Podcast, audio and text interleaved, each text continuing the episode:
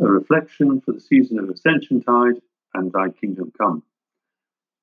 If in his earthly ministry Jesus had sometimes been seen as the local boy who made good, it is very different, of course, at the end. Dying on a cross spoke of a, a, a, a defeat and shame and a ghastly finish to a life. Easter turned all this upside down, at least for his friends and for the others who heard about him. Not only was he alive, but he'd shown that God's life and God's love were stronger than death and evil. And now a new stage was beginning. Jesus would no longer be physically present, but he'd be with them um, and would be available and present in all places and for all people. He was King, Lord of all, and with a job for his followers to do, taking the good news of his kingdom or kingship far and wide. And he'd be supplying them with what they needed. And he'd be at the center of operations, as well as alongside them and within them through his spirit. In the letter to the church at Ephesus, Ephesians, uh, Christ is said to be far above all rule and authority, power and dominion, and that God's placed everything under his feet and made him head of everything. He is, in fact, our man in heaven. Like a representative, such as an ambassador in a foreign country, he acts in our interests. He's on our side. He knows us and what we need. And he's in the right place. In this case, at God's right hand, to use the Christian imagery expressing Christ's divinity. He's our God, but He's also our brother. All this can surely help us at this time of coronavirus. One of the hard things among many is the lack of control most of us feel, at least some of the time. More normal times allow us generally to have some control of things through familiar routines or tasks, easy contact with others, the freedom to come and go, and all those things we take so much for granted.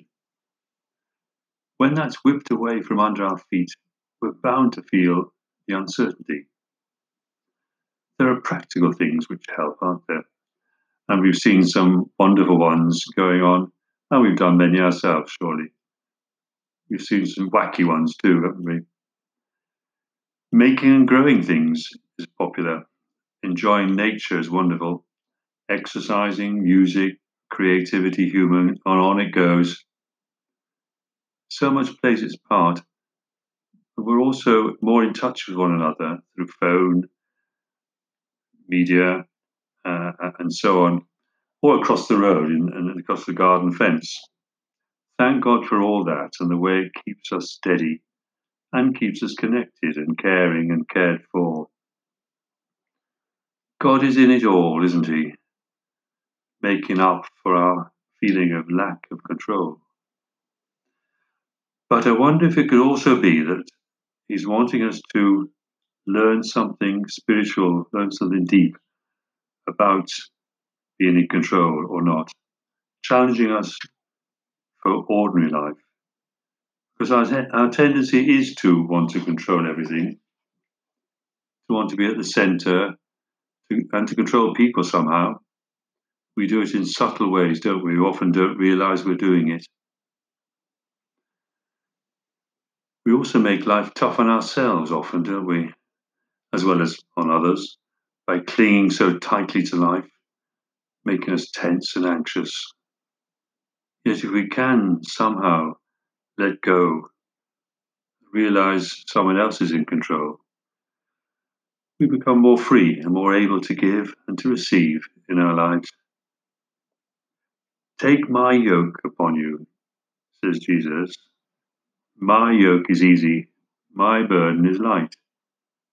In other words, it fits us, it allows us to be our true selves he says, Let me be at the center, as it were, of your life. And he seems to be telling us to trust him Go with him. Our risen, ascended Lord is deep down in control of things, and nothing can separate us from his love. He knows us and is able to give us what we need. A couple of Sundays ago, I watched the television program, television service from St. David's Cathedral, and I loved the words that they spoke from St. David, his last words to his fellow monks before he died. Be joyful, keep the faith, and do the little things. We have the promise of Christ's presence and power with us to help us in doing that job and to have joy and have faith and to do the little things or the big things too.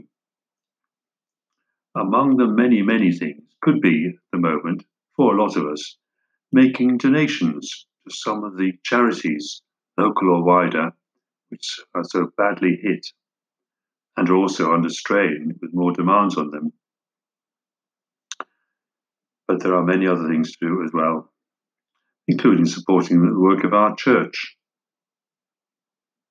Perhaps David might also have had in mind somehow one or two of the lovely human things that God in His providence gives us. Perhaps for him, singing or making music, or maybe baking bread or cake. Our King is the King of love and of gentleness and wisdom. He has things for us to do and things He wants to give us, some of them little, some bigger.